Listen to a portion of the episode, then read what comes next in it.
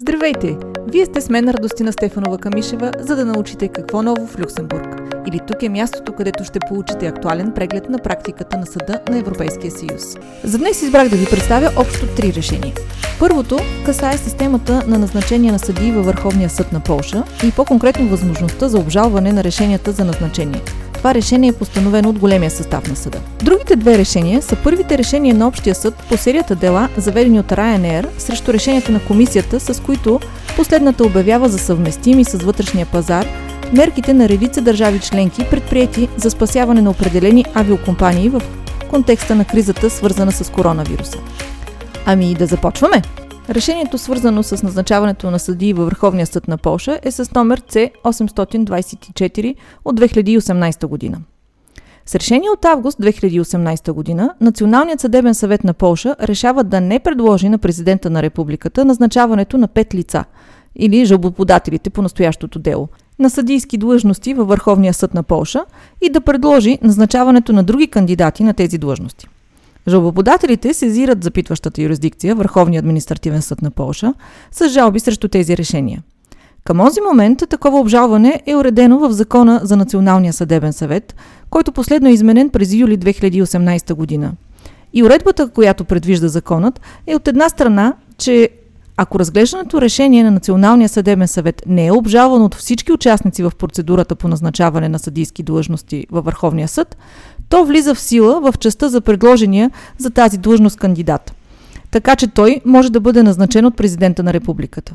Освен това, евентуалната отмяна на подобно решение по жалба на участник, който не е предложен за назначаване, не може да доведе до нова процедура или до нова преценка на неговото положение с оглед евентуалното му назначаване на съответната длъжност.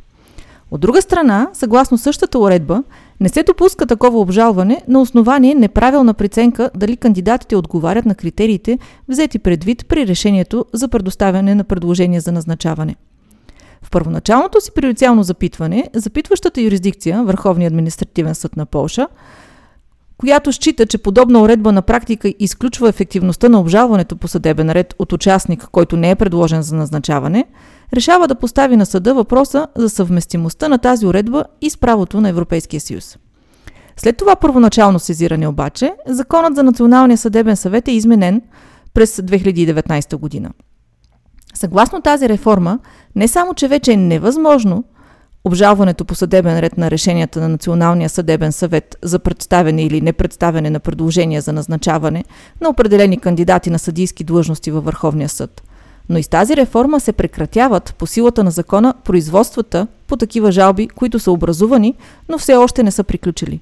По този начин в действителност се отнема компетентността на запитващата юрисдикция да се произнася по такъв вид жалби, както и възможността да получи отговор на приорициалните въпроси, които вече е отправила до Съда на Европейския съюз. При тези обстоятелства, с допълнителното си приорициално запитване, запитващата юрисдикция поставя на съда въпроса за съвместимостта и на тази нова уредба с правото на Съюза. Как се произнася Съдът на Европейския съюз? Съдът, заседаващ в голям състав, на първо място приема, че както установената с член 267 от договора за функциониране на Европейския съюз система за сътрудничество между националните юрисдикции, така и принципа на лоялно сътрудничество, установен в член 4 параграф 3 от договора за Европейския съюз, не допускат законодателни изменения като посочените и извършени през 2019 година в Полша, когато е видно, че конкретна последица от тези изменения е именно възпрепятстването на съда да се произнесе по приорициални запитвания, като отправените му от запитващата юрисдикция и изключването на всяка възможност за в бъдеще да се отправят подобни запитвания. В това отношение съдът уточнява, че запитващата юрисдикция следва да прецени дали в случая това е именно така – като вземе предвид всички релевантни обстоятелства и по-специално контекста, в който полският законодател е приел тези изменения. На следващо място, съдът приема, че е възможно и член 19, параграф 1, алинея 2 от договора за Европейския съюз също да не допуска такъв тип законодателни изменения – Припомням, че член 19 от договора за Европейския съюз съдържа задължението на държавите членки да установят правните средства, необходими за да се гарантират на правните субекти за читане на правото им на ефективна съдебна защита в областите, обхванати от правото на Съюза. Подобно несъответствие с член 19, параграф 1, 2 линея от договора за Европейския съюз, би било на лице, когато е видно, че тези изменения биха могли да породят управните субекти оправдани съмнения относно независимостта на назначените възоснова на решенията на Националния съдебен съвет съдии, като с това би могло потенциално да се накърни доверието, което правосъдието трябва да вдъхва на правните субекти в едно демократично общество и в една правова държава – което запитващата юрисдикция, разбира се и тук, следва да установи възоснова на всички релевантни обстоятелства. За да достигне до този извод, Съдът на Европейския съюз припомня, че изискваните от правото на Съюза гаранции за независимост и безпристрастност предполагат наличието на правила, които уреждат назначаването на съдии. Освен това, Съдът подчертава определящата роля на Националния съдебен съвет в процедурата по назначаването на съдии във Върховния съд на Полша – доколкото актът, с който Националният съдебен съвет предлага определен кандидат, е задължително условие, за да може този кандидат в последствие да бъде назначен. В този смисъл, степента на независимост, с която се ползва Националният съдебен съвет спрямо полската законодателна и изпълнителна власт, може да е от значение, когато се преценява дали избираните от него съдии ще отговарят на изискванията за независимост и безпристрастност. Освен това, съдът отбелязва, че евентуалната липса на възможност за съдебно обжалване в контекста на процедура по назначаване на съдии в Национален върховен съд може да се окаже проблематично, когато всички релевантни за конкретния случай обстоятелства могат да породят управните субекти мнения относно системно естество в независимостта и безпристрастността на назначените в резултат на тази процедура съдии. В това отношение съдът уточнява, че ако възоснова на всички релевантни обстоятелства, посочени от нея в приорициалното запитване и по-конкретно на законодателните изменения, които неодавна са извършени в процедурата по назначаване на членове на Националния съдебен съвет, запитващата юрисдикция стигне до заключение, че Националният съдебен съвет не предоставя достатъчно гаранции за независимост, наличието на възможност за съдебно обжалване, предоставена на неизбраните кандидати, може да се окаже необходимо, за да се защити процедурата по назначаване на съответните съди от пряко или непряко влияние и в крайна сметка да се избегне възникването на описаните съмнения относно безпристрастността на избраните кандидати. Накрая съдът постановява, че ако запитващата юрисдикция стигне до заключението, че приемането на законодателните изменения от 2019 година е в нарушение на правото на Съюза, принципът на предимство на това право я задължава да остави без приложение тези изменения – независимо дали те са законодателни или конституционни, и да продължи да упражнява компетентността си за разглеждане на производства по споровете, с които е била сезирана преди въвеждането на тези изменения. Съдът обаче приема на следващо място, че член 19 параграф 1 втора линия от договора за Европейски съюз не допуска и законодателни изменения като тези, извършени през 2018 година в Полша, когато е видно, че с тези изменения биха могли да се породят управните субекти оправдани съмнения относно независимостта и безпристрастността на назначените и с това потенциално да се накърни доверието, което правосъдието трябва да вдъхва на правните субекти. Именно запитващата юрисдикция следва в крайна сметка да се произнесе дали настоящият случай е такъв.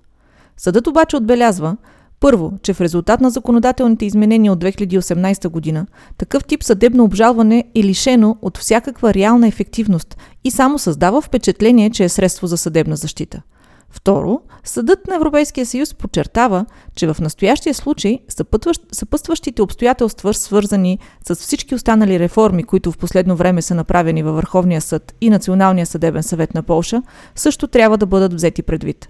Накрая, съдът уточнява, че ако запитващата юрисдикция стигне до заключението, че законодателните изменения от 2018 година също нарушават правото на Съюза, тя трябва, по силата на принципа на предимство на това право, да остави без приложение и тези изменения и да приложи действалите преди това национални разпоредби, като същевременно сама упражни предвидения с последните разпоредби съдебен контрол. Така приключихме с Полша и минаваме на първите решения, произнесени по дела, заведени от Ryanair срещу решенията на комисията.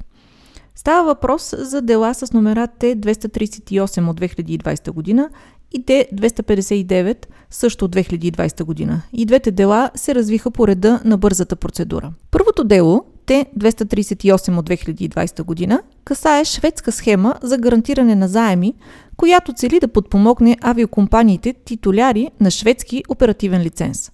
През април 2020 година Швеция уведомява Европейската комисия за тази мярка, предприята в рамките на пандемията от коронавирус.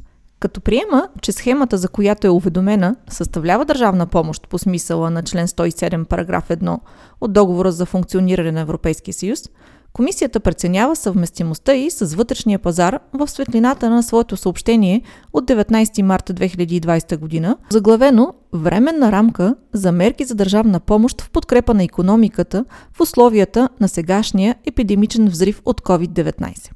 С решение от 11 април 2020 година, комисията обявява схемата за която е уведомена от Швеция за съвместима с вътрешния пазар, съгласно член 107, параграф 3, буква Б от договора за функциониране на Европейския съюз. По силата на тази разпоредба, за съвместими с вътрешния пазар се приемат помощите, предназначени за преодоляването на сериозни затруднения в економиката на дадена държава членка. Авиокомпанията Ryanair подава жалба за отмяна на това решение на комисията. В този контекст, Общият съд разглежда за първи път законосъобразността от гледна точка на член 107, параграф 3, буква Б от договора за функциониране на Европейския съюз на схема за държавна помощ, приета с цел справяне с последиците от пандемията от коронавирус. Второто дело, Т-259-20, се отнася до решение на Франция, с което се въвежда мораториум върху плащането на таксата за гражданска авиация и на таксата солидарност върху самолетните билети, дължими на месечен принцип в периода от март до декември 2020 година. Франция уведомява Европейската комисия за тази мярка за помощ през март 2020 година. Въпросният мораториум, от който се ползват авиокомпаниите титуляри на френски лиценз, се състои в отлагане на плащането на тези такси за 1 януари 2021 година и в разпределянето му от посочената дата нататък върху период от 24 месеца, т.е. до 31 декември 2022 година. Точният размер на таксите се определя в зависимост от броя на превозените пътници и от броя осъществени полети от френски летища. С решение от 31 март 2020 година Комисията квалифицира мораториума върху плащането на таксите като държавна помощ, която обаче е съвместима с вътрешния пазар, съгласно този под член 107, параграф 2, буква Б от договора за функциониране на Европейския съюз. По силата на тази разпоредба са съвместими с вътрешния пазар помощите за отстраняване на вреди, причинени от природни бедствия или други извънредни събития. Авиокомпания Ryanair подава жалба за отмяна и на това решение – на комисията, която също се отхвърля от Общия съд.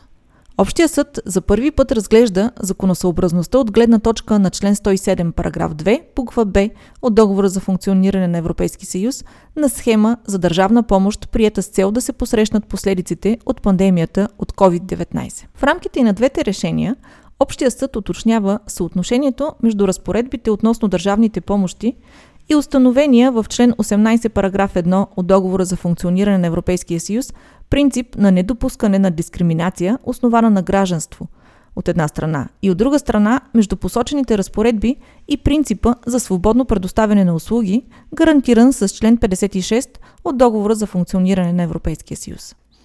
Що се отнася до съвместимостта с член 18 параграф 1 от договора за функциониране на Европейския съюз, Общия съд приема, че мярката, приета съответно от Швеция, е действително насочена към преодоляване на сериозни затруднения в шведската економика, причинени от пандемията от COVID-19.